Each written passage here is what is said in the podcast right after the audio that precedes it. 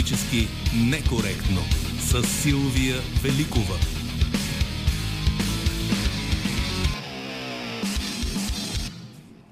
Здравейте в неделното издание на Политически некоректно. Екипа ни днес звукорежисьор Антон Киров, редактор Добрина Карамболова и Велина Георгиева е нашата връзка с вас в социалните мрежи. Търсете ни, пишете ни в Facebook, Instagram, Twitter и Skype. Насякъде сме политически некоректно. А иначе, гост днес ще е Арман Бабикян, журналист, пиар експерт и част от така нареченото отровно трио Бабикян Миников Хаджигенов. С него ще говорим за отихналите протести и ще родили енергията от силния им период нов политически проект. Ще задам и въпросите, които ви отправихте към Арман Бабикян на страницата ни Политически некоректно във Фейсбук. Политически некоректно. Арман Бабикян, журналист, пиар експерт, част от отровното трио Миников Хаджигенов Бабикян. Сега е на нашата връзка, за да говорим за протестите, енергията и това всъщност собственост на някого ли са те? Здравейте, господин Бабикян. Здравейте, госпожо Велико. Как а, сте се разбрали в триото? А, самостоятелни позиции в самостоятелните интервюта ли изразява всеки или стиковате позиции? Общо взето сме на много близки мнения по ключови въпроси в страната от много години. А, точно стиковане в партийния смисъл на думата няма. А явно ще трябва да се готвите, ако ще ставате партия. Е, няма да ставаме. Добре, това по-нататък, защото е въпрос, който много наши слушатели задават. Но преди това малко да, да ситуираме актуалните събития. Онзи ден вие направихте автошествие срещу вируса във властта в София. Сега времето наистина за студия е време за по-прибрани събития. А, с нощи обаче имаше друг протест, организиран от друга група която участваше активно в протестите. Там е имало а, и известно напрежение. Да кажем така, кой всъщност, можем вече да се върнем и на достатъчно време, към онази дата, 9 юли, струва ми се беше, когато прокуратурата влезе в президентство и след това вие се събрахте пред шадаваните, както ние тук в София наричаме това място в центъра на Ларгото. Какво ви накара тогава да се съберете и да протестирате и очаквахте ли, че ще бъдете повече от трима? Често казано, не знаех колко ще бъдем. Организацията, ако това не е прекалено пресилена дума, се състоеше в две-три телефонни обаждания. Професор Минеков беше в академията и се занимаваше с студенти. Хаджигенов почти излезе от дело. Чухме се по телефона, някак си случилото се с нахлуването в президентството вече надскочи и нашите очаквания. А, макар, че сме свикнали с какво ли не. И тръгнахме към Шадравана, да. Това беше заради президента, заради прокуратурата. Защо решихте, да, че там преля всичко? Заради прокуратурата и заради действията на прокуратурата. Аз няколко пъти, между другото, и не само аз, а, го казвахме в тези дълги вечери, сигурно не се е чуло достатъчно силно, но ако прокуратурата по този безцеремонен начин беше нахлула и при Борисов, и в Народното събрание, както и в президентството се случи, нормалната реакция на гражданите би трябвало да е тази. Тук не става въпрос за симпатия или несимпатия към някоя институция или човек. Лесно вие да го кажете, защото няма да се случи. Най-много може да се стигне до Министерството на околната среда. Между другото, що не протестирахте тогава? Тогава не протестирахме по простата причина, че очаквахме цялата тази бутафория да приключи бързо. А, но се оказа, че не. Не се случи точно това, което очаквахме и заприлича на поредната жертва, която трябваше да успокои а, гражданите и да демонстрира, че едва ли не има някаква борба с корупцията. А пропо не смея да се, оказвам, да се изказвам по-дълбоко, защото не съм юрист. Появата на президента, на БСП и на хора, с които най-вероятно идейно вие стоите на различни позиции, а, разколебали ви? видимо, не, очевидно продължихте да ходите, но накарали ви да се замислите? Накара ни определено и често казано беше ми трудно на мен и на колегите ми а, но си дадохме сметка, че трябва да преодолеем себе си. Не казвам, че е било лесно. Наложи се да, да бъдем заедно с хора, които да, идеологически стоим на много различни позиции. Но в края на краищата си дадохме сметка, че ние не сме там, защото сме леви или десни. Ние сме там, защото има вертикален натиск върху демокрацията и справедливостта. Тоест имаме някакъв вид феодален натиск, който няма връзка с либералните, консервативните, зелени и други така наречени ценности по хоризонтала. И си дадохме сметка, че да, трябва да мълчим. Защото ако бяхме дали воля на собствените си персонални виждания, щяхме да изгоним сигурно две трети от площада. Тоест две трети от площада са хора, които в друга ситуация не бихте не би било възможно да сте заедно. Вижте, би било възможно, но целта беше да сме там като граждани, защото ставаше дума за базисни ценности на демокрацията. Не за леви или десни ценности, а за базисни ценности. В една демокрация законността е базисна ценност, свободата също. Там имаше хора обаче, които Ако през години... разделили това, щеше да бъде грешка. И да, налагаше се да търпим, налагаше се да стискаме зъби, да забравим стари неща, за да може всички заедно да дадат своя глас. Сега, кой беше двигателя на този протест? Това е много важен въпрос, тъй като а, така, тази а, разнородна група хора, които а, присъстваше там, често действаше много координирано. Кой взимаше решенията, например, да се тръгне и да се блокира нещо, а, да се хвърлят яйца, а, да се а, горят маски? За нещата, които ние сме инициирали, ние сме повели и ние сме организирали, ние винаги официално сме съобщавали или на страницата на Триото, или директно от микрофона на площада. Има ли неща, от които се разграничавате сега към днешна дата, които се случиха по време на протестите и които всъщност ви разделяха с организаторите им? Вижте, аз тук да мога да говоря за организатори. Ние бяхме по-скоро инициатори. Да, опитахме се след това да организираме под някаква форма да обезпечим а, протеста, ако щете. А, но, нали разбирате, организация от трима души, това е тежко усилие, но да се нарича организация е прекалено силно. Добре, няма значение думата. Въпросът имаше ли нещо, от което се срамувахте? На мен, харесва да се горят маски, но какво като на мен не ми харесва? Оказва се, че аз няма как да се втурна през група хора и да попитам трима души, извинявайте вие защо горите маски. Пък и да ги попитам, те имат свои аргументи, които да, аз не споделям, но не мога да им забраня да го правят. Тоест налагаше се всеки да преглъща нещо, което иначе не би приел в името на това площада да продължи да е пълен. Да, така е почтено да се каже. Защо? Не само да е пълен, а просто за да не бъдат разделени хората. Вижте, Борисов е много опитен в това да разделя хората. Той е изключителен майстор и трябва да му се признае това. Може да не ми харесва, но тук в случая няма значение какво ми харесва. Той успя през всичките тези години достатъчно добре да разцепи различни групи, независимо дали са професионални, дали са политически, на части, така че да бъдат лесно преодолими.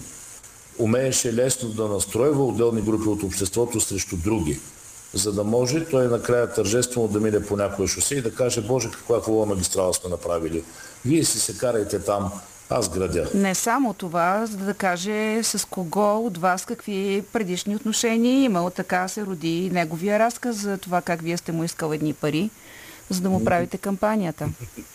Да, чакам този разказ да прозвучи публично, за да има е, добра... Фейсбук не му ли е публично достатъчно? Не ви ли е достатъчно публично? Достатъчно публично е, когато бъде назовано името ми във връзка с а, това, което споменава като сума, за да може да се озове в съдебната зала. Тоест отричате го? Категорично го отричам и съм готов а, да предоставя тази благородна задача на Николай Хаджигенов или на адвокати по желание. Мисля, че ще бъде голямо забавление за всички. Всъщност имаше и много други реплики, които бяха пускани а, в рамките на тези няколко месеца на протести, включително и финансиране, включително обвързване с Васил Бошков. Между другото, той днес трябва, може би по това време, дори да оповестява своя политически проект онлайн. По какъв начин вие видяхте това да се отразява на масовостта на протеста? Мисля, че не се отрази, често казано. Ако трябва да се да изляза от обувките, в които се намирам, което е абсурдно. На триото или на анализатора? На триото. И се върна в обувките си на анализатор, които все пак съм обитавал доста по-дълго време. Беше изключително глупаво от страна на властта, като изключим долно, беше изключително глупаво в рамките на около 20 дни да се пуснат 8 различни версии за това какъв вид злина стои зад гърба ни. В рамките на около 20 дни, ако имаме спокойствието, в момента нямаме, а, мога да ви изборя, че бяхме хора на президента Радев, след това се оказахме хора на Бошков, след това се оказахме хора на, как се казваше този господин в Белград. Цветан Василев, да. Да, Цветан Василев. Оказахме се хора на Христо Иванов, после на Майя Манолова. А, да не изборявам целият списък. Комично е, срещнах един господин, който е достатъчно високопоставен в ГЕРБ и опитвайки се да погледна усмешната страна на нещата, го посъветах и му казах, вижте, разбирам, че държите в ръцете си сериозна пропагандна машина, разберете се с тези хора, лъжете поне едно нещо. Нека не са 8 неща на куп. Няма кой да ви повярва. Искам да ви, полз... да ви използвам още малко в позицията ви на, на пиар, а, защото би трябвало да можете да имате а, така, а, да направите тази оценка, а, дистанцирайки се от това, че може би вие самия също сте го правил като протестиращ през тези три месеца и половина. Не се ли самовлюбихте в себе си? Видяхме десетки а, излъчвания по време на протестите, където протестиращите бяха масата, едно, един човек стоеше и говореше нещо а, срещу телефона на другия, който го излъчваше. Да, имаше много, нали, стотици а, такива случаи. Хората искаха да се видят един друг. А вие също го правехте, Христо Иванов също го правеше, Хаджигенов също го правеше. Това не е ли някак като да се... А, а, ти да, ти, да си, ти да си героя, не протеста, защото всъщност протеста бяха тези многохилядни хора, точно, които бяха там. И те дойдоха точно по тази причина. Никой от нас не е отишъл там, за да се прави на герой. Това, плюс това е особ, не особено любезна поза. През микрофона, за който стана дума, минаха над 500 говорители за тези дни.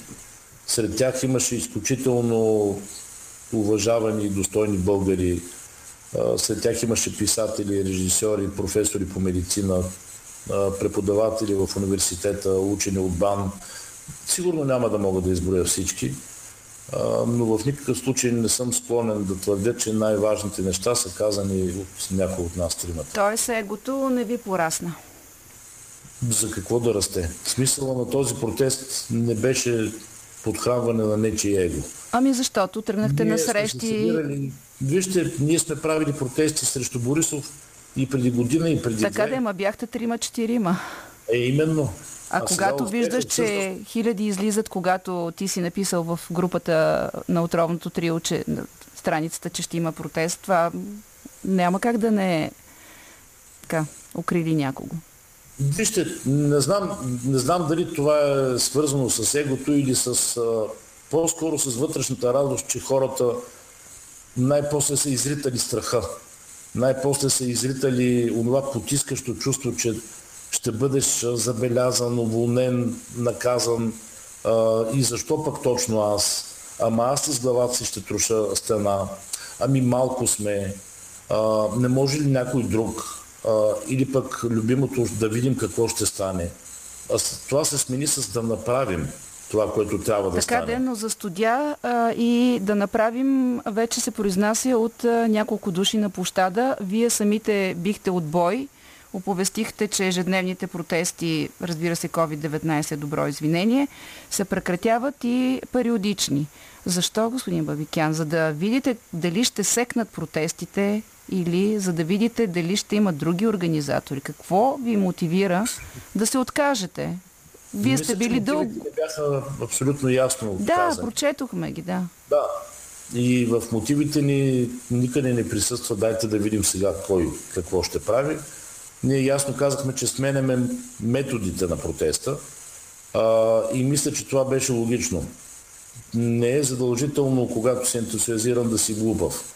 Решихме, че е пълно да сменим инструментите точно в този момент, защото този вид инструменти, които продължиха 115-16 дни, донесоха достатъчно сериозна щета на властта, осветиха в огромна степен и пред цяла Европа това, което се случва в България, ако щете и като размери на корупцията и начина по който се упражнява властта. И си дадохме сметка, че трябва да направим още усилия. Но не, получих, усилия. Но не получихте усилия... двете оставки, които искахте и няма да има предсрочни избори третото ви искане. Точно така е. Не ги получихме. В цивилизованите страни това се случва на шестия ден, дори и в Киргистан. В България очевидно нямаме цивилизовани управляващи, които успяват да чуят това, за което става дума и това, което гражданите искат, защото все пак властта проистича от гражданите, а не обратното. И затова решихме, че трябва да сменим въоръжението и начина на работа. Тоест вече се готвите за редовните избори. Готвим се за избори, независимо дали са редовни. Защото това е другото място, на което чрез демокрация можеш да изгониш властта, която в момента е, се упражнява от ГЕРБ и коалиция. Прочетох, че господин Хаджигенов е патентовал отровното трио. Сега няма да ви давам идея, но според мен такова име не би минало в Софийския градски съд и не би била регистрирана такава партия, но това в кръга на шегата ще правите ли партия? Не. А какво? Запазихме името по простата причина, че се появиха доста дубликати, някои, които набраха и сериозна популярност и се оказахме незащитени. А иначе, случаите на дублажи, вашата богата журналистическа практика помни такива. Различни да, серии. разсейване на електората е имало, точно така, да. Въпросът е какво правите вие. Имахте среща. Между другото, бяха ви снимали на някаква конфиденциална среща, сега колко да е конфиденциална, като беше с публикуване снимката, с представител на екипа на шоуто на Слави. Заговори се, че нещо ковете тройна коалиция плюс ДПС. Вие какво отношение имате към ДПС? Какво отношение имам към ДПС? Да, бихте ли? Да. В какъв смисъл? Какво отношение? Политически смисъл.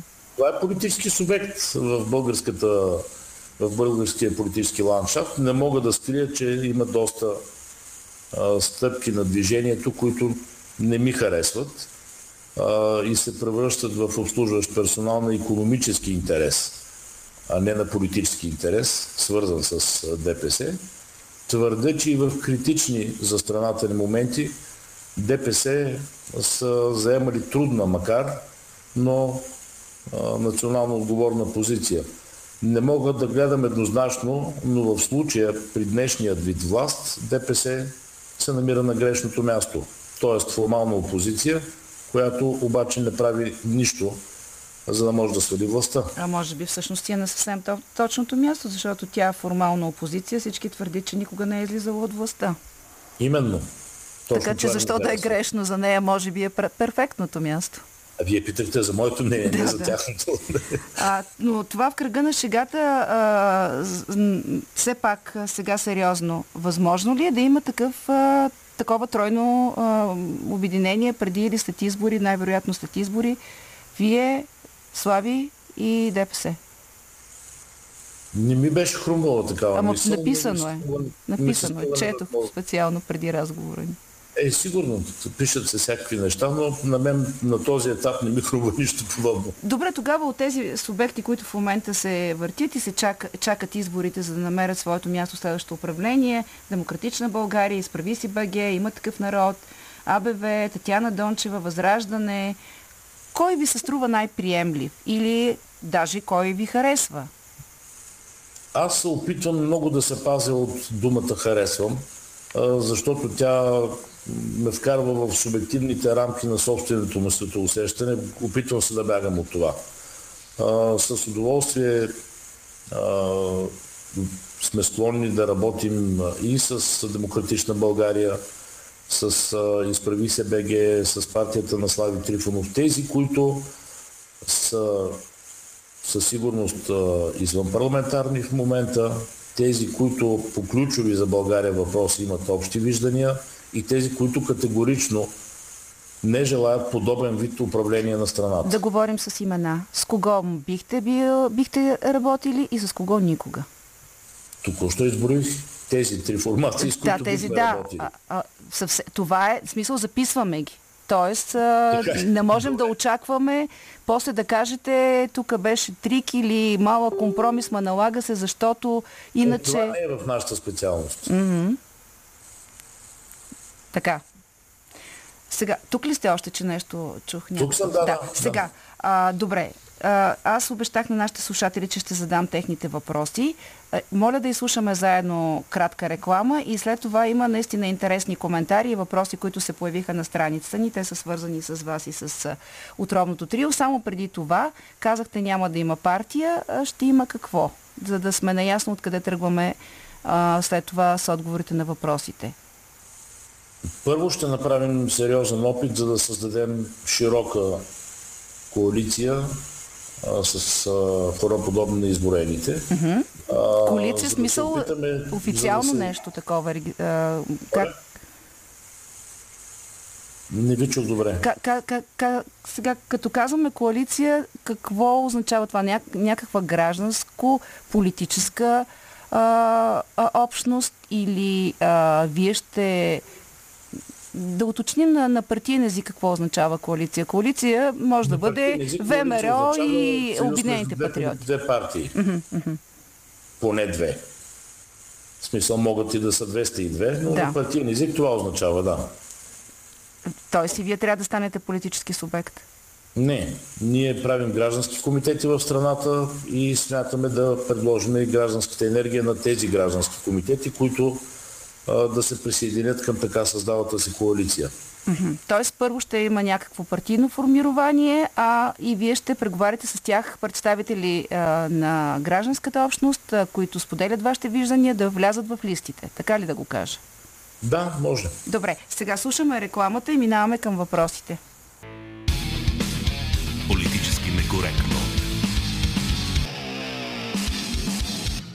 Арман Бабикян от Отровното трио, мой гост днес. Господин Бабикян, тъй като имаме около 8-9 минути, а доста въпроси, на които искам да чуем, макар и кратките ви отговори, моля наистина да са кратки. Започвам от един, който тази сутрин дойде на нашата поща. Какво ще направи Отровното трио, ако утре правителството подаде оставка и на следващите избори не спечели този, който на тях им допада като управление? Само защото сега не създадоха организация или партия, за да се представят на следващите избори и могат ли да обещаят, че няма да присъстват бъдещо управление към определена политическа партия, пита Ангел Башев, както се обяснил, обикновен международен шофьор, живял почти 16 години в Испания. Вие до някъде отговорихте на този въпрос, но хайде аз ще се хвана в първата част. Мечтаете ли, например, утре правителството внезапно да подаде оставка или вече сте наясно, че това едва ли ще се случи? Не само мечтаем, ние и работихме за това всички. Разбира се, правителството да падне още преди 4 месеца. Така че, ако утре реши да го направи, слава Богу. Само, че а, няма да има много време за организация в рамките на месеците, в които трябва да се го- готвят избори. В този смисъл не Честно казано, закъсняли. в България никой няма възможност да се организира толкова бързо, освен ГЕРБ и Движението за права и свободи. Така че всички ще са така. Сега, имаше спор на... Ще се опитам да, да, да обобщя част от коментарите на страницата ни под поста с, за вашето участие. Спор а, между самите ни слушатели за това достатъчно твърди или достатъчно либерални са, ли, са били действията на протестиращите. А, включително има двете крайности, че това е била нежна мирна революция и художествена самодейност, до други, че се минавало границата с изпоменатите по-рано от мен а, прояви, които така наистина възмутиха доста хора. Сега, вие имате ли еднозначен отговор? Намери ли мярата този протест? Според мен да, намери я и беше изключително силен именно с това, че събра разнолики хора. Намери мярката, мога да се върна в началото, ако щете, на протеста, когато правихме дори а, живи вериги, за да защитим а, от наранявания полицаите. Друго... Тоест, ние през цялото време сме искали тези протести достатъчно твърдо, достатъчно последователно, но все пак а, достатъчно безкръвно да дадат на властта да чуе. Властта се оказа глуха за желанията на повече от... Знаете, подкрепата за протестите беше над 65%.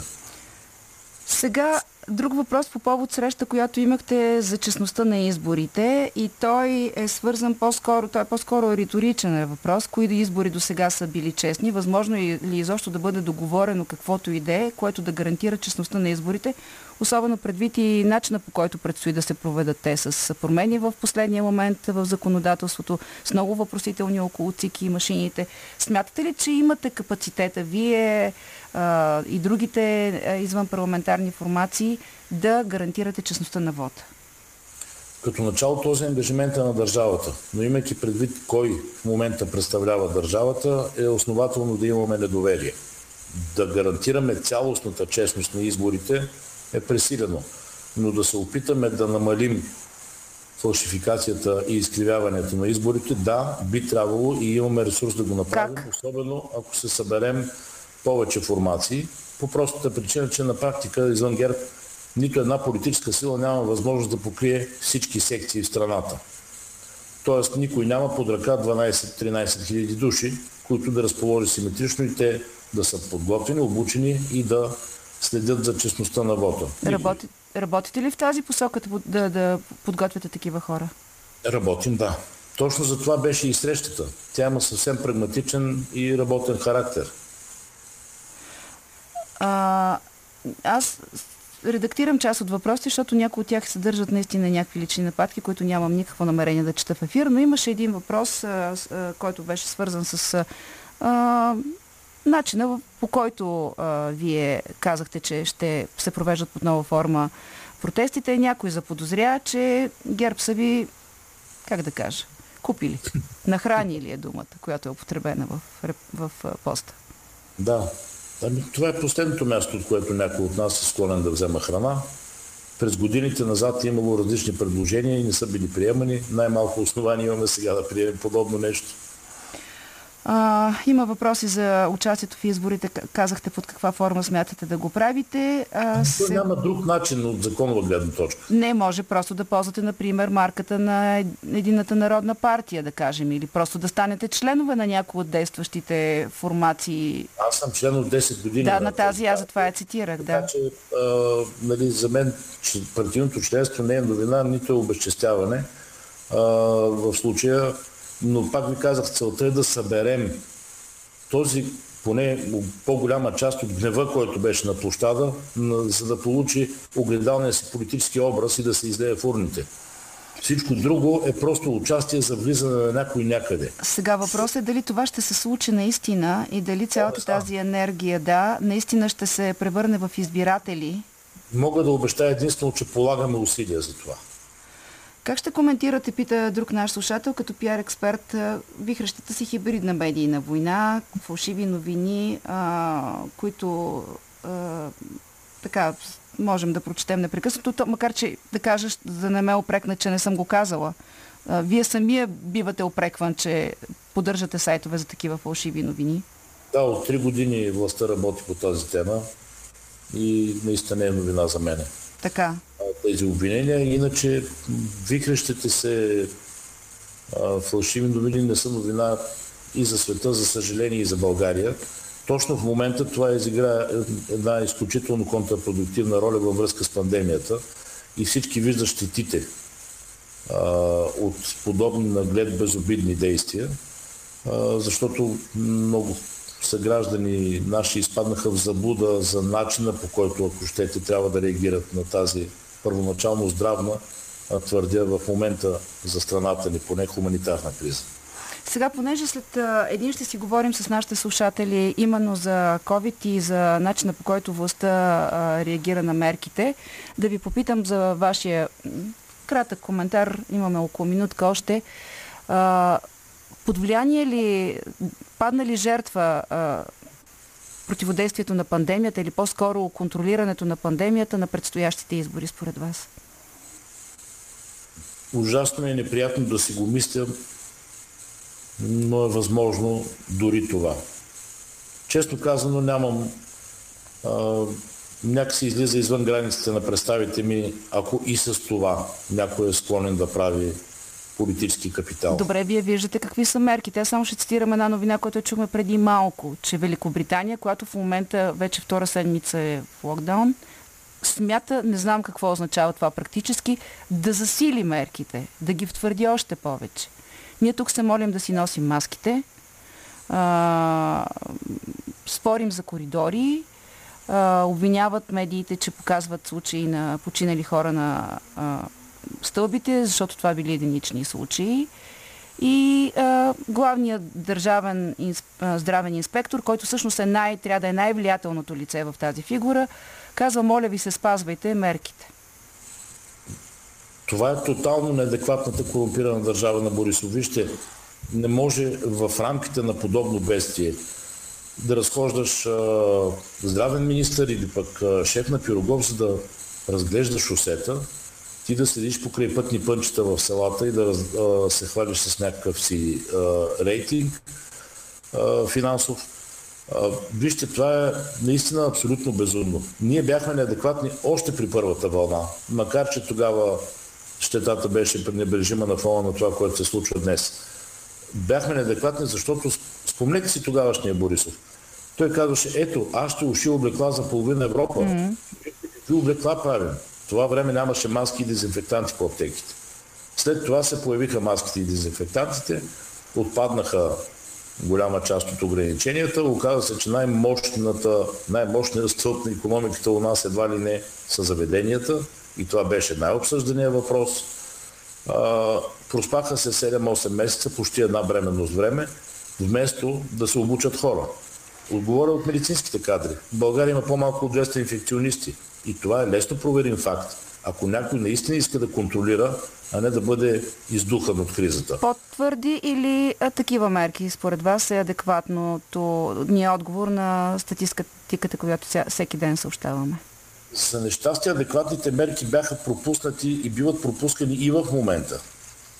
Ако имаше адекватни мерки, трябваше да има план за действие в различните сценарии, такъв очевидно няма, след като биват обвинявани медии за това, че снимали умиращи хора по стълбите, извинявайте, Нема медиите са виновни за това. Добре, само а... да кажа, че в по-рано интервю за неделя 150 заместник здравния министр каза, че има планове, че преценяват нещата и ги обмислят. Благодаря ви. А, наближаваме... След има планове, защо се купуваше асфалт, а не линейки?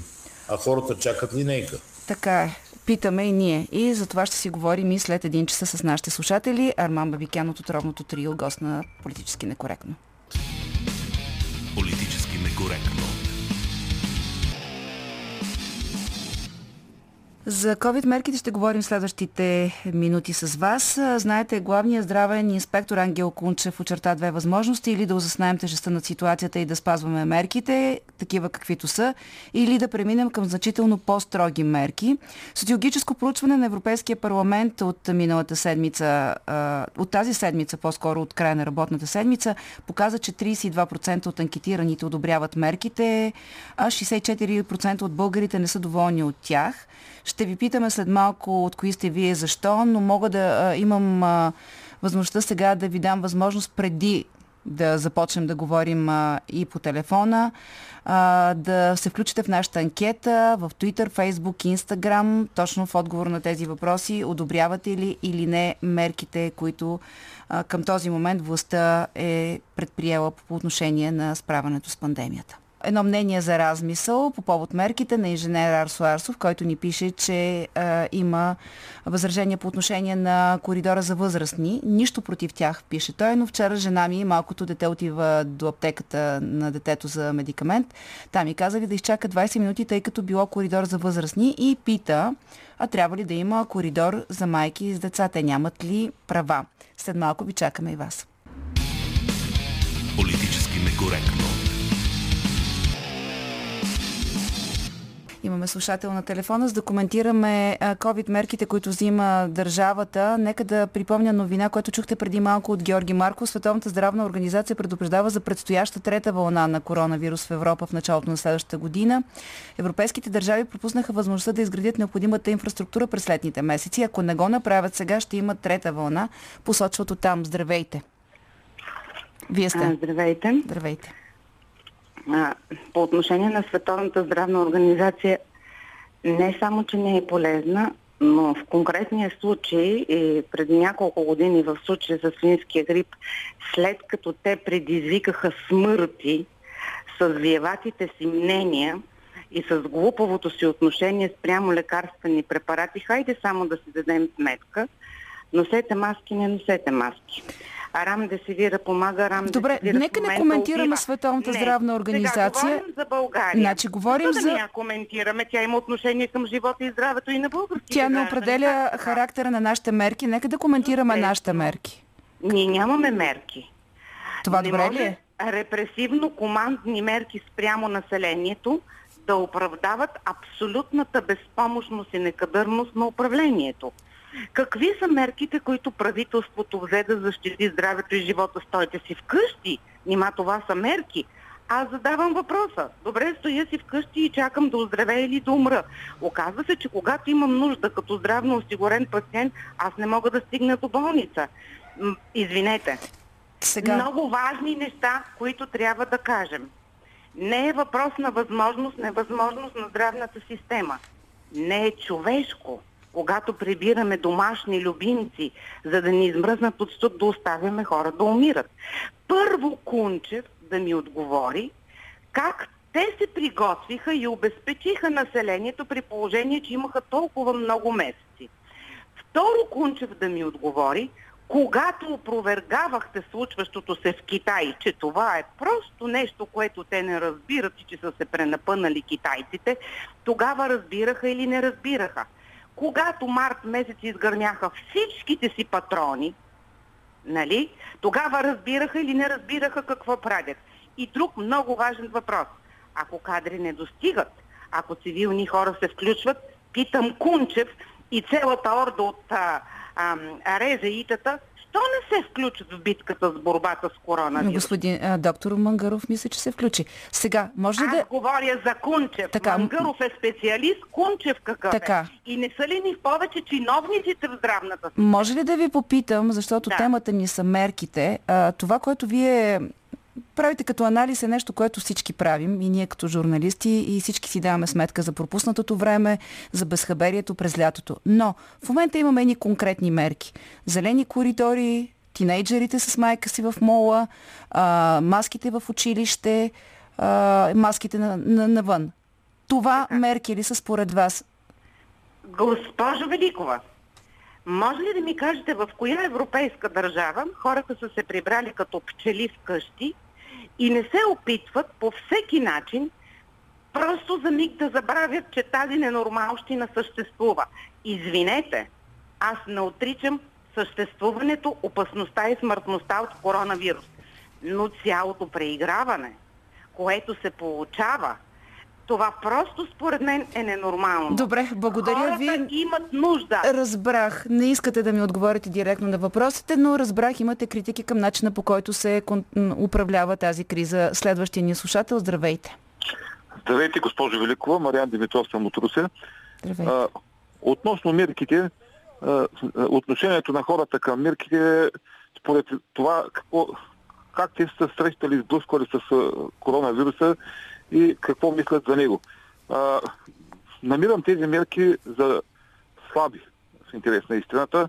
И ако някой а, мисли друго, а, а, може би доскоро и аз съм мислил друго, достатъчно е само да се отиде в, пред едно спешно приемно отделение и да види потока от хора, които са там, а не дай се Боже да му се наложи да лежи в това в, в някои от болниците, за да разбере какъв хаос цари вътре.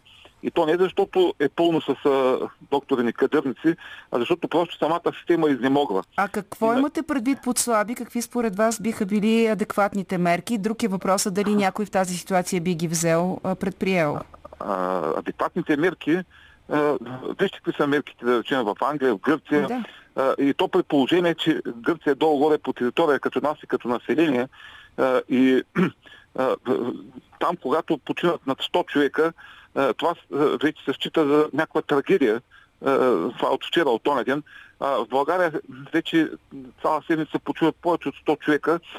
Интензивните отделения са пълни вътре. Знаете, че там оц- оцеляват някъде около 20% от тези, които са интубирани. Сега въпросът е дали, ако, а, дали има връзка вече в този момент между състоянието на здравната ни система и мерките, защото дори да ни затворят в къщи, е, хората са се, за, вируса вече е между нас и така иначе натиска ще продължи, но вие сте ли привърженик на твърди мерки, каквито а, има, да кажем, в Великобритания. Ето там, освен че са в а, затворена държава, мислят и още по-тежки мерки да въвеждат.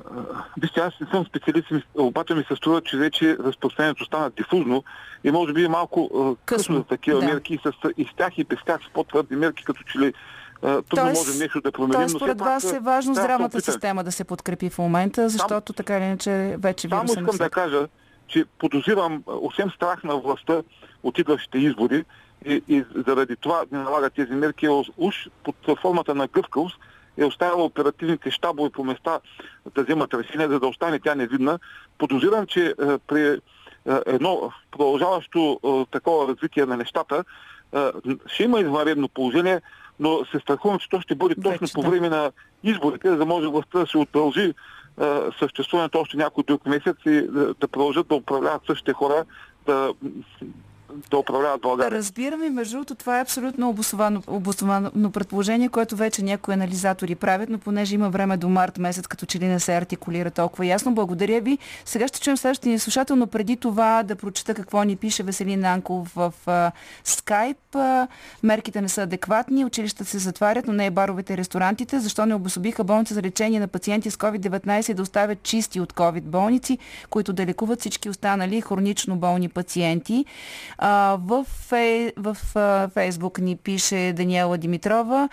А, за проблема в мерките е не, че са недостатъчни, а защото няма да доведат а, до необходимия резултат, а, както и току-що се появи а, един коментар на Радостин Христов, който ме критикува, а, че е споменал за втори път Великобритания, тъй като да се дава пример с Великобритания било некоректно. А, там той локдауна бил в а, лека проформа, изразявал се затваряне на ресторанти, на съществуващи магазини, ограничаване на пътувания. И при нас това го няма, но имаме човек на телефона, с когото да продължим разговора ни за мерките. Здравейте! Добър ден, здравейте, уважаема, добър ден и на уважаемите слушатели. Теофилов съм София. Да. А, бих казал, че това либерално общество и този а, либерално простачен а, народ, голямата си част, ако бъде затворен, вие представяте ли си в какви кризи ще изпаднат, в какви душевни, не дай си Боже, ще почнат сигурно педерастите да се връзват по дърветата. Какво? някъде да Чакайте, чакайте, чакайте, чакайте. Нека да малко да... Така, Така, стила. точно така. Не, не. Това е... Не, не, това не е... Това е точно тези. Не, не, Точно чакайте тези, малко, да. момент. А, искате ли да ми кажете какво мислите за мерките? Няма, няма как да стане нито на страница ни във Фейсбук, нито тук в ефира. Ни, никой няма да се обижда и няма да се обижда по този начин. Така това че... не е обида. Не, моля това ви. не е обида. Моля ви. Какво Това ми... не е обида. Какъв е... Сандъкова, Дариткова, Караянчева, Мангаров с неговата неизпрана, не знам от колко месеца Така, какво да те е? се хванат да се хванат под мишничка и да им гледа на гърба на някъде към родните места, корените им, да речем. Добре, това селски не отговаря на въпроса за мерките ни. Благодаря ви да прочета а, позиция, а, коментара на а, Златка Стаматова, която ни пише в а, Фейсбук. Здравейте на предаването. Аз съм лекар, специализирал съм микробиология и имунология. Мерките срещу COVID не само не помагат, но и са вредни. Когато в хода на един 8-етажен блок на първи етаж кихне болен с въздушно-капкова инфекция, вирусите за 8 етаж и нищо не може да ги спре, нито маска, нито дистанция. COVID не е нито по-заразен, нито по-смъртоносен от повече грипни инфекции. Смята тя използва се само за политически цели, които не са в полза на хората. И още един слушател на телефона, преди да, Да, чуем Иво ало. Балев. Здравейте, вие сте. Добър ден. Петков от Плевен се обажда. Значи с първата част на госпожата, това, което е написала за първия до, до 8-я лиго, М, Етаж. който е да съм тотално съгласен. А, преди две години аз хванах един прекрасен грип. Аз съм астматик от а, 50 години. Проходил съм в Александровска болница преди 59 години. А, и имам големи опасения. От един голям магазин а, с а, жълта точка, синьо наоколо, с четири букви, немски, австрийски или какъв е те да знам. Просто кихнах, след това каква пневмония си направих, как оживях без антибиотик, не знам. Това беше точно на рождения ми ден, 20 януари 2018. А, освен това, вместо да правят аутобани, а, можеше спокойно да се напънат тази сграда 8-10 етажна, която е в Александровска болница. Те довършат за отрицателно време. Аз втори път или трети път казвам, че там бетона не е по-лош, макар и правен преди 40 години, точно както е магистралата а, а, тук на, на Витоша големите такова колони.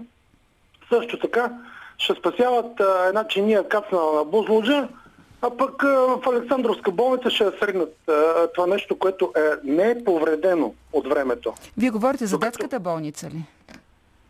Ами в Александровска Да, да, тази сградата, да за бъде която детска, отгоре върви, могат да направят две Да. хеликоптерни площадки. За Разбрах. малки фини хеликоптери. Преди една ли две години имахме състезание долу в Банско. А, взехме хеликоптери от Чехия или от Словакия или от Австрия. Кажете или- за мерките, да се затягат, да не се затягат или вече Да. няма никакво значение? Да, Да? и с риск някой да каже, този е луч, каже, не е лошо полицайите да носят по едни тояги като в Индия. Тоест да се затягат и да Ами ни да. санкционират. Добре, благодаря ви. Сега а, да ви припомня, че можете да гласувате в нашата непредставителна, но все пак интересна анкета. Одобрявате ли COVID-19 мерките в България или не? В а, Facebook, Instagram и в а, Twitter. За сега а, съотношението е в полза на тези, които смятат, че няма нужда да се втвърдяват повече мерките. А сега следват 5 минути на Иво Балев. Новини с добавена стойност. Здраве желаем на всеки ъгъл и във всяка секунда на нашия живот, драги радиослушатели. Здравеопазване не ви пожелаваме толкова старателно, защото на този етап е нереалистично. А днес ще разсъждаваме малко в стил балкански пънк-рок. Започват новините с добавена стоеност, един бюлетин на високи обороти по лирическата магистрала на нашата свръхдействителност. Ето ние летим с шеметна скорост по коридор номер 8 или някоя друга инфраструктурна гордост по пътя към Европа. Ние сме пълноправен участник в европейския процес и дори имаме възможност да поставяме условия на Северна Македония. Тук там е край пътя по стълбища и канавки, забелязваме болни и недоволни, бедстващи и загиващи хора. И това понижава жизнерадостния индекс до известна степен. Но все пак продължаваме да се носим напред и ако ни дойде настроение за музика, може да си пуснем македонската песен Корона Чао, Чао, Чао, което в нашия случай означава Корона Здравей. Можем да се отбележим за някоя следваща пандемия, че въпреки широчината и дълбочината на нашата европейска интеграция, по здравните въпроси не се превърнахме в общество за пример. Какво представлява влизането на Македония в Европейския съюз? То е както се влиза в даден сайт, който използва бисквитки. Влизаш в сайта и ти изкача етикет, който закрива почти целия екран. И на етикета пише Тук, уважаеми потребители, употребяваме бисквитки. Това са едни малки софтуерни кукички, посредством които събираме данни, които да подобрят услугата. И потребителят, ако иска да продължи проникването в съдържанието на драгия сайт, трябва да приеме бисквитките. И сега с нашите приятели от Македония се получава такава една историческа каша. Македония не иска да ни приеме бисквитките, затова ние възпрепятстваме проникването и в Европейския съюз. Ние сме обидени от езика на македонската омраза, обидени сме от фантастиките в македонската историческа наука, обидени сме, че македонски официални лица наричат първия ни дипломат с недостойни епитети, които са отрова за ушите на един поет или дипломат. Един поет или дипломат би казал България е цук тромбон в европейския концерт, а Северна Македония виси на стълбите пред филхармонията. Македония трябва да е по-сговорчива, това е в нейн интерес. Само, че поетите и дипломатите на македонската държава използваха по-различни конструкции. Те обругаха българските жени, конкретно министър Захариева, с най-грозни улични думи, отвъд всяка морална и книжовна норма. Това тяхно поведение граничи с средновековие, би възкликнал някой. Ала на това възклицание ние имаме контравъзклицание. Ние ще възразим, че по време на българското средновековие из нашите земи са врели и кипели книжовните школи. Преслав, Охрид, азбуки, веди, глаголи, Златен век, джиджи-биджи, наука и просвета. Може и да са били по-груби тогава нравите и хората сякаш по-често са се колели. Не отричам. Но аз не си представям, например, Климент Охридски да каже Константин Преславски е песоглавец, а книжовната школа в Преслав е монголо-татарска агентура. Аз дори прокурор не си представям да говори така грубо и да псува в официална среда, както се позволиха днешните македонци спрямо Захариева. Македонците казаха така. Българските жени барабар с външния министр струват два чоропогашника и една кучешка каишка. Наистина груба балканска проява. Ние тук почти не си позволяваме такива сексистски актове. Може би само понякога в неформална среда. Веднъж чух да наричат една жена необразована кърджалийка. Но това беше неофициално и не е толкова сексистко. И това не ни пречи да получаваме Македония как да пребори сексизма и балканския примитивизъм. И тук искам да направя едно специално лирическо отклонение. Един малък разклон по лирическата ни магистрала, където да защитим от хулите българската жена в лицето на първия ни дипломат Екатерина Захариева. Мъже и жени, българи и македонци, като поети балкански джентълмен, остро възразявам срещу езика на омразда към нашите и вашите майки и сестри. Не ни говорете на Стринка Вилелина. Не наричайте дамите с пошли имена, защото човешкото достоинство никога не е струвало два чоропогашника. Наричайте българската жена съвършенство, лилия, празник, орлица, интелектуалка или в крайен случай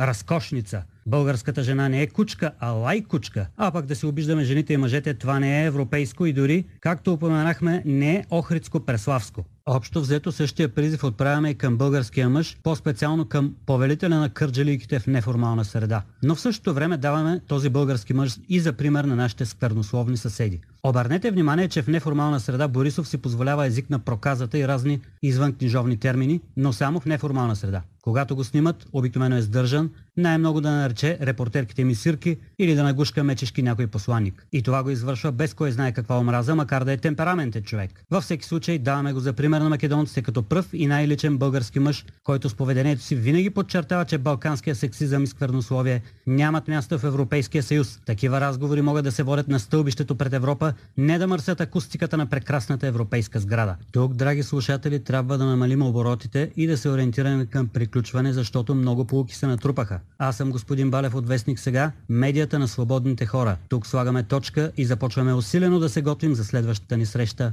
другата седмица по същото време.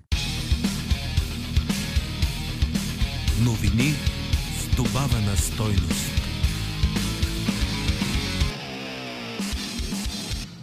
Цветан Мънгов ни пише във Фейсбук, трябва да се предприемат тези мерки, които работят, а не тези, които учените смятат за доказани. А, Таня Танасова, смятам, че мерките трябва да са много по-стрикни. Фитнеси, ресторанти, нощни клубове, които работят и след разрешените часове при закрито, много незаконни партита, пише тя. А, категорично не е отговора на Никола Тенев за засилване на мерките. Всичките им неумисли мерки са на принципа проба, грешка. Тези хора не познават действителността в държавата. Те са расли в сакси не одобрява по-тежки мерки Даниела Иванова, всява се паника и психоза, просто грип с осложнения, смятате. Динка Жекова не одобрява само зеления коридор, мисли, че е излишна. Тя е на 66, никога не излиза без да има необходимост и тези часове наистина са важни за младите, които са на работа, пише тя. Борислав Найденов, какво значение има дали одобряваме или не мерките? Ми за нас има значение, затова след следващото изпълнение на Тина Търнър ви чакаме на телефоните ни 0889 202 207 029631565 029336743. Пишете във Facebook, в Skype, където сме политически некоректно. Може да гласувате и в нашата импровизирана анкета. Политически некоректно. Петя Николова ни пише в Фейсбук, никак не одобрява мерките, ако пък им хрумне да ги засилват, аз ще хвана пръчката и по тях сурвакам. Имаме слушател сега да ни каже той какво мисли за мерките, адекватни ли са, трябва ли да се променят нагоре, надолу, по-леки, по-твърди. Здравейте.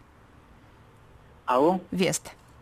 Здравейте. Здравейте. Обаждам се специално за да коментирам мерка, мярката така наречените зелени коридори. Да, тя май най-много хора наистина имат възражения срещу нея. Кажете вие какво мислите. Тя е абсолютно безсмислена абсолютно безсмислена. Просто когато в магазините се спазва някаква дистанция, се спускат определен брой хора, няма значение дали си по-млад или по-възрастен, като си имаш маска, като има дезинфектанти. Просто са абсолют... това е абсолютно излишно. Даже е вредно, защото се натрупват опашки от млади хора. Които чакат да влязат в 4,5 пред магазините, нали така? Да, пред някакво просто създават се конфликтни ситуации, просто отвратително е. Няма смисъл, това е абсолютно излишна мярка. Добре, за тази, за тази имате конкретно мнение, но като цяло смятате ли, че а, адекватни са мерките, кои, които в момента са въведени за контрола им? Какво мислите? Ами освен тази мерка, другите смятам, че са сравнително приемливи, защото пък няма смисъл да се затваря економиката. Нещата могат да станат социално-економически много по-страшни. Mm-hmm. От тази гледна точка, ако се спазват тези, които са въведени, смятам, че не е кой знае колко проблем, но просто няма смисъл от допълнително пренатягане, защото не бива да се Просто трябва да се направи, че хората психически просто са пренатоварени. Така е. Добре, благодаря ви. Да добавя още коментари, които има в профила ни във Фейсбук. Петя Николова, британците май си мечтаят за комунизъм. Какво повече като по-строга мярка от сегашния локдаун? Те ли се казва тази кобешка дума е написала тя а, дали мерките са правилни достатъчни или не са, това се вижда от резултатите от тях, пише Светла Стефанова. Болните се увеличават всеки ден, здравната система е все така неподготвена неефективна. За какви мерки говорим в такъв случай? За мен е много интересно как се лекуват болните в болницата, които не са на интензивно лечение. Все ми е пред очите един показателен клип, който се завъртя преди седмици в социалните мрежи. Пише а, Стеф, Светла Стефанова във Фейсбук и още Анна Евтимова. Правителство закъсня с мерките. Вижте какво правят в Англия и в съседна Гърция пише тя. А, имаме и телеф... слушател на телефона, който сега ще включим. Здравейте. Добър ден. Здравейте. Ало? Вие сте, да, слушаме ви. От далечна Ирландия се обаждам, мога да ви кажа... Как, как, как е при вас положението, да? Ами не знам това, което ще ви кажа, дали ще ви хареса, понеже аз карам таксиметров шофьор съм в летището в Дъблин и от март месец не съм спирал да работя. Първите пет месеца не съм носил маска въобще, клиентите също, защото един месец и да исках, нямаше откъде да купя тази маска. Нямаше въобще автомобила ми никога не е бил дезинфициран. Както може да предположи човек, ние с клиента сме в един кубически метър въздух заедно поне 20-30 минути от летището до центъра на града. От два месеца нося маска само когато имам клиент. По улиците почти никой не носи маска, въпреки че сме на най-високото ниво. Ето, магазините са затворени, барове, ресторанти затворени, театри, кина и стадиони от март месец не работят. И така, и да попитам какъв е ефекта от носенето на маска, след като лично аз не нося маска, когато мога. След като 9 месеца по, по цял свят се носи маска, а има вълна от много заразени. Какъв е ефектът според вас от носенето на маска? Аз не съм компетентна да ви отговоря на тези, теле... тези въпроси, защото не съм специалист. А, по принцип съм на мнение, че когато има мерки, трябва да се спазват, но пък това не пречи да подлагаме под съмнение или да коментираме тяхната адекватност. Така че благодаря ви за този а, пример от, а, от друга държава. А, сега имаме още един слушател на телефона, който ще ни каже какво мисли за мерките. Здравейте! Да, добър ден, госпожо Великова. Добър ден и на колегите в студиото на програма Хоризонт. Преди всичко ще ми позволите да честитя, той вече беше честитен в пресата, празникът на български адвокати, 22 mm-hmm. ноември. И от нас честито на адвокати. Е, съвсем така е, мога тук да си позволя да честитя и на моя адвокат, е, господин Здравко Дончев от Шумен, ние с него си чухме, де. Кажете но, сега е за мерките, да. В ефир. Кажете за мерките. Сега по въпроса, който поставяте, да, за, ами мерките наистина трябва да се спазват. Трябва ли да стигаме до отново да затваряме държавата, както беше той е Великден го помня, нито влак може да отпътува, нито може да отпътуваме с автобус. Трябва ли да се стига до затваряне да. на държавата пак според вас? Такова нещо не бива да се стига. Ето в вашите новини Слушам в Турция въведен комендантски час. Гърция също слага сериозни ограничения на промахон кулата. Еми, редно е да се носят маските, да се спазват коридорите, да имат с ограничения. Друг е въпросът вече колко на време са дошли. Тоест, вие казвате, че трябва да се спазват тези мерки, Разбира което, би, да което би предотвратило тяхното втвърдяване. Да. Както се казва, да, mm-hmm. да кажем, до тая доминанта в съзнанието на човека, която определя неговата отговорност спрямо другите, спрямо себе си, спрямо членовете на семейството си. Ето не случайно и БНР предупреждава, бъдете отговорни да спазваме дистанция. Така е. Добре, благодаря ви. Сега да ви прочета какво ни е написал в Фейсбук нашия слушател. Имаме още един на телефона, ще го чуем след мъничко, но нека да, да редуваме. А, Илия Вълчев пише, зелените коридори са безмислени, наистина това е нещо, по което има най-голяма дискусия. Ако ние като народ бяхме по-изпълнителни, положението ще е много по-добро, отколкото в момента ние не сме индивидуалисти, това те първа ще ни вкара в по-големи беди. Инженер Арсов, за когото ви четох по-рано, който също коментираше а, така наречените коридори за възрастни, допълва още а, не се ли пазим ние самите, каквито мерки да бъдат предприяти не могат да ни спасят, защото ако се доведе до затваряне на държавата, никой няма да му харесва, за това трябва дисциплина. Абсолютно солидарна съм с това мнение. Още един слушател а, да чуем сега на телефоните ни. Здравейте. Ало? Вие сте? Аз ли съм? Да.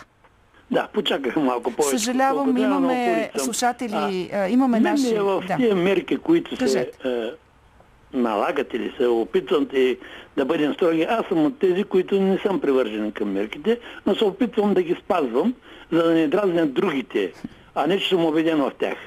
И ми е много интересно защо информацията по, телеви... по радиото, по телевизия, няма значение къде. Тръгват с бройката, а не с процента. И когато процента се качва, значи положението става зле. А не, защото днеска са трима, а обаче са проведени пет и процента наистина е голям, а не че са трима. И би следвало всяка информация да тръгва с процента в това. А другото. Ама той, знаете ли, извинявайте, че ви прекъсвам, днес процента е много висок, просто... А... Няма значение. Да. Той е дължен да се Да, каже. защото много да малко са нещо, тестовете, от той може които да определи какво е дер- дережето в момента, моментното Така е, състояние в така е. държавата. Бройката не е важна, И процент. друга е проблем, който е, абе защо няма никъде някаква статистика излиза, дали има някой, който да знае, че е вечно на този свят, или идват му там 60, 50, 70, моите са малко на 70 години, и той трябва да си отиде от този свят. И може ли някой да извади някакви данни и да съобщава по принцип, а, каква е всъщност от популацията на населението на дадена държава, смъртността като и, защото можеш и такава информация да тече и преди да излезе тази пандемия, от погребални бела да излиза. Тя върви и да през казва, Националния статистически 200, институт, наистина, да. 150. И- Това, що за а, процент, що за подпашисвяте? Разбрах ви, само да ви кажа, че а, смъртността излиза през данните на Националния статистически институт и тя може да бъде сравнена каква е била в годините, когато не е имало коронавирус. Точно, Така, че- на хората. Да, последна дума, моля ви, че- Време без това умират обикновено 200 души на ден. Сега има малко пандемия и умрели са 202. А не, тези двама са 48%. И народа само се паникьосва. Разбрах ви. А, последен слушател в днешния, днешното ни завъртане и разговор с вас. Здравейте, вие сте. Здравейте, господин Великова. 5-10% да има положително в тези мерки се заслужава. Не, ние не сме по-юни от Германия, Франция и Англия, а тези тъпи българи да се обаждат, че няма сметка от тези мерки. Тоест, вие подкрепяте тези мерки и спазването им. Така ли да ви разбирам? разбира Защото е малко лоша връзката. Добре да ви кажа обаче, че положението, благодаря ви, а, с анкетата ни обаче по- показва друго и тези, които са гласували в нея, са на мнение, че а, не, така, мерките не бива да се втвърдяват а, повече. А, и още малко от коментарите а, в а, нашите социални контакти с вас, които, за които Ивелина Георгиева много помага. А, само секунда да отворя последното, което ни излезе току-що и ще чуем и рекламите. На всички е ясно, че училищата са инкубатор на всички инфекции, но малките класове от първи до четвърти ходят на училище. Това пише Светлана Селина в Фейсбук. Да, те са най-често безсимптомни, но идеално при нас, пренасят и инфекцията. Трябва и малките класове да преминат на дистанционно обучение, е категорична тя. Спрете с този коронавирус. При свинския грип умряха много повече от сега. Нямаше такава паника. Пускам радиовирус, телевизия вирус. Стига вече. По данни на НОИ няма увеличение на смъртността, ни пише Пламен Петков.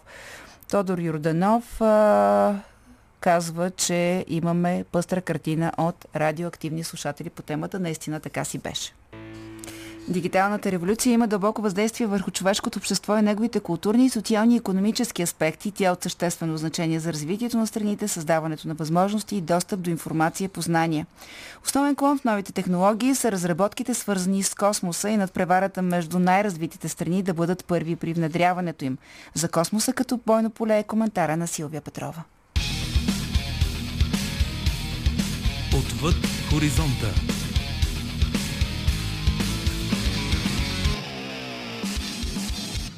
Американската корпорация SpaceX сложи край на руския монопол за пътуване в космоса. Това стана факт в началото на тази седмица с успешния полет на компанията в съдружие с НАСА, при който бяха изпратени астронавти до Международната космическа станция с американска совалка. Нещо, което не се беше случвало за последните 9 години. Основателят и ръководител на SpaceX Илон Мъск беше принуден да наблюдава изстрелването от дистанция, след като даде положителна проба за коронавирус. При направени от него 4 антигенни теста в един ден, два се оказаха положителни и два отрицателни. Ръководителят на Американската агенция за космически изследвания Джим Брайденстайн. Нашата цел беше и ще бъде да сме един потребител от многото в оживен пазар в ниска околоземна орбита. Искаме да има различни доставчици, които се конкурират по цена, иновации и разбира се безопасност. Станахме свидетели на невероятната работа на SpaceX. Идва още такава от Boeing. Смятам, че тази екосистема, това колело на непрекъснати подобрения, ще е от полза както за американските дънакоплатци, така и за изследванията на космическото пространство. Успехът на SpaceX обаче няма да означава край на сътрудничеството с Русия, почерта Брайденстайн. Реалността обаче не е чак толкова розова. Русия отказа да бъде партньор в програмата Артемида на НАСА, чиято цел е изпращане на жена на Луната през 2024, тъй като мисията поставила на първо място американските интереси. Ще се върнем на Луната. Преди 50 години мисията се казваше Аполон, а той има сестра-близначка. Тя се казва Артемида и е богиня на Луната. Ще изпратим жени на Луната за първи път. НАСА ще похарчи над 8 милиарда долара в сътрудничество с частни компании за полети до Международната космическа станция. По този начин Роскосмос бива лишаван от значителен паричен поток. Цената, която американците плащаха за използването на руските ракети, възлизаше на около 85 милиона долара за един астронавт, сочат изчисленията за миналата година. SpaceX иска 60 милиона, а това ще се отрази на бюджета на Роскосмос, възлизащ на 2 милиарда долара. След поредицата успехи на SpaceX, Роскосмос се опита да намали цената на местата в Съюз с 30% и също така планира да изпраща туристи на Международната космическа станция и да изпрати астронавт до Луната през 2030 година. Компаниите Blue Origin на Джеф Безос, собственикът на Амазон и най-богат човек на планетата и Боинг също развиват космически капацитет. Дмитрий Рогозин, оглавяващ Руската космическа агенция, обяви по-рано тази година, че Русия планира да построи нова космическа станция, защото настоящата ще издържи най-много още едно десетилетие. Все още не е ясно дали тя ще бъде национална или международна. Рогозин също така даде сигнал, че освен към НАСА се търси активно сътрудничество и с Китай, с която си сътрудничат в изучаването на Луната и дълбокия космос и с Европа. Продължаваме преговорите си с други наши колеги, освен НАСА. На първо място с Йохан Дитрих Вьорнер, генерален директор на Европейската космическа агенция. Роскосмос има големи планове за сътрудничество с европейските си партньори в изследването на космоса. На първо място в списъка с задачи е много важната съвместна мисия – ExoMars. Технологичната конкуренция между Запада и Русия беше изразена и в обявяването от Москва на Венера за руска планета и намерението за изпращането на национална мисия до най-близкия съсед на Земята, независима от друга съвместна с Съединените щати. Амбициите към Марс също нарастват. Обединените арабски емирства изпратиха сонда към планетата тази година, както и Китай и Съединените щати. Въпреки напредъка на технологиите в развитите страни, над 3 милиарда души нямат достъп до интернет. До всяка точка на земното кълбо може да бъде осигурена връзка до мрежата с помощта на сателити. Начело в осъществяването на подобен несъмнено амбициозен проект е SpaceX. По програмата му Starlink вече са изстреляни почти 1000 сателита в ниско околоземна орбита. Компанията вече има одобрение от американското правителство за изстрелване на 12 000. Печалбата от проекта се очаква да бъде около 30 милиарда долара на година. В момента бета системата се тества и се съобщава, че резултатите са обещаващи. Друга компания, която си е поставила за цел да доставя интернет до всяка точка на Земята е OneWeb, която започна като европейски проект. Рут Причард Кели, която отговаря за регулациите в компанията, обясни. Всеки човек на света иска да има достъп до информация и забавления. Определенията за тях се различават и може да има опасения за достъпа, който имат. Но дори страни като Северна Корея, Куба, Индия, Китай и Русия искат народите им да имат достъп до определена информация. Може да искат да контролират начина за свързване, може да са загрижени за сигурността на данните, но искат да са свързани. Достъпът до интернет е ключът към бъдещето. Редица действия на Съединените щати, Русия, Индия и Китай навеждат на мисълта, че вече е факт приемането на космоса като ново поле за съперничество. Те отправят обвинения помежду си в разработване и изпитване на наземни и космически базирани противосателитни оръжия, дори разполагането на космически оръжия. Преди година НАТО добави космоса в списъка на своите оперативни полета, а преди месец одобри създаването на космически център в Германия. Целта на Алианса не е милитаризирането на космоса, категоричен е генералният секретар на пакта Йен Столтенберг. Космосът може да бъде използван за мирни цели, но може да бъде използван и агресивно. Спътниците могат да бъдат повреждани, хакнати или превърнати в оръжия. Антиспътникови оръжия могат да отслабят комуникациите и други услуги, на които разчита обществото ни, като въздушен и наземен транспорт, метеорологични данни или банкиране. Космосът е от съществено значение за отбраната на Алианса. НАТО няма намерение да разполага оръжия в космоса. Доналд Тръмп обаче обяви създаването на американски космически сили в края на миналата година. Заплахите за страната ни непрестанно еволюират, така че трябва и ние да го направим. Нашите противници въоръжават земната орбита с нови технологии, чиято цел са американските сателити, нужни както за операциите по земя, така и за живота ни вкъщи. В този забележителен ден приемаме централната роля на космоса за националната сигурност и отбраната на Америка. Космическите сили ще гарантират основната роля на Америка в космоса. Тя да не бъде подлагана на съмнение или на заплаха, защото знаем, че най-добрият начин да се предотврати конфликт е да се подготвим за победа. От своя страна, президентът на Русия Владимир Путин се обяви за съсредоточаване на усилията при военните разработки и към оръжия за космическа отбрана и противоракетни системи, способни да унищожат хиперзвукови оръжия в околоземното пространство.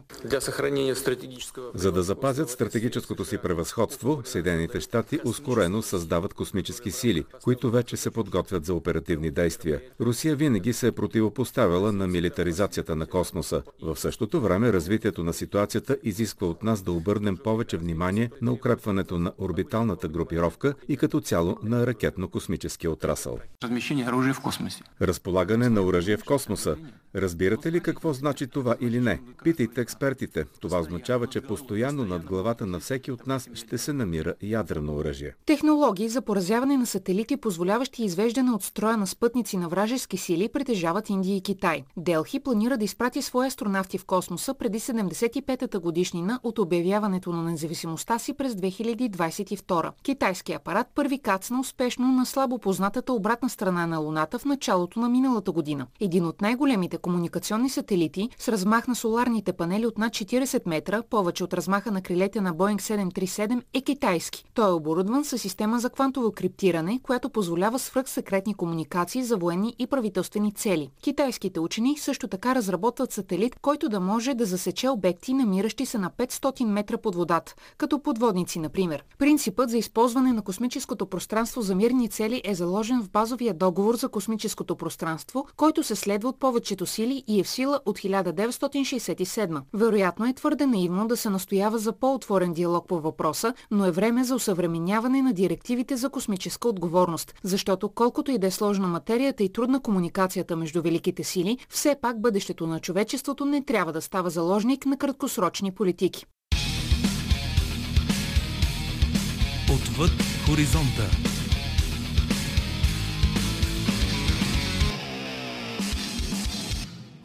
Резултатите от импровизираните ни анкети във Facebook, Instagram и Twitter показват почти категорично неодобрение на настоящите мерки във връзка с COVID-19. Горе-долу съотношението е една пета подкрепят, останалите са категорично против тях.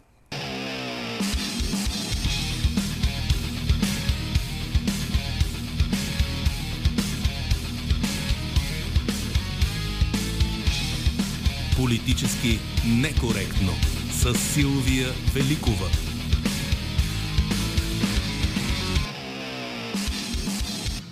както и с, с Антон Киров, Добрина Карамболова, Евелина Георгиева. Музиката избираше Марина Великова и тя беше Тина Търнар.